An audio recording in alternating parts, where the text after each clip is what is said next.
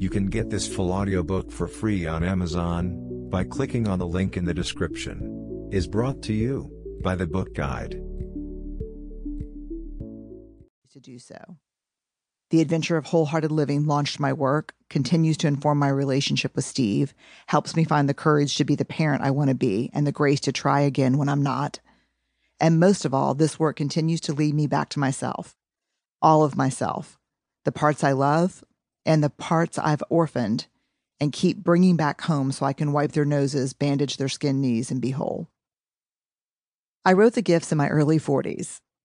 Ellen was 11 years old when it came out, and Charlie was only five. Now, Ellen is a senior in college, and Charlie's about to start high school. I haven't changed the stories or much of the text. The lessons are the same, even though the kids are older. Steve and I have more wrinkles and gray hair, and some of the concepts have become the foundation of entire books. Integration. When we talked to the readers about the 10th anniversary edition, people were very clear that the text shouldn't change. This book has become a reference guide and touchstone for many people, and we want to honor this. We did, however, add a new integration index so that you, as a listener or as a reader, can start to embed the work in your life. When we were doing the research for Rising Strong, we discovered more about how creativity is the engine that drives integration. It helps us transform knowledge into practice. Basically, we move what we're learning from our heads to our hearts through our hands. We created an index that you'll be able to find. You can download it for free on the Brene Brown Gifts of Imperfection Hub on our website. Just go to brenebrown.com and you can go to the Gifts of Imperfection Hub, and there's all kinds of free resources and downloads. Very specifically, I want to talk to you about this integration index.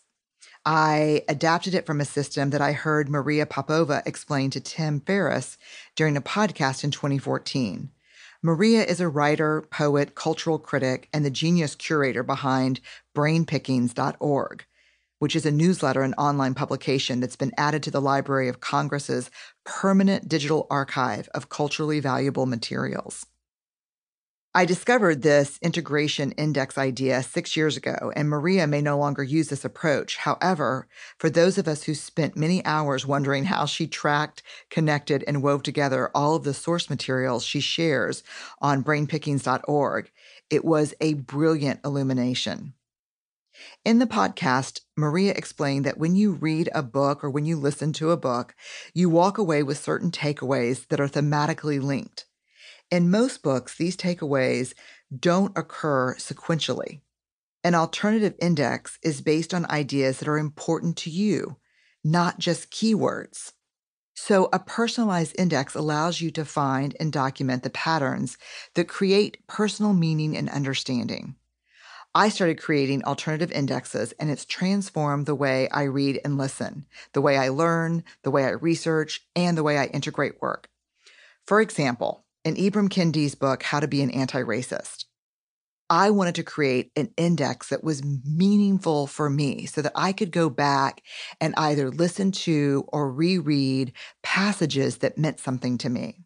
So let me tell you about the sections that I developed myself for how to be an anti racist.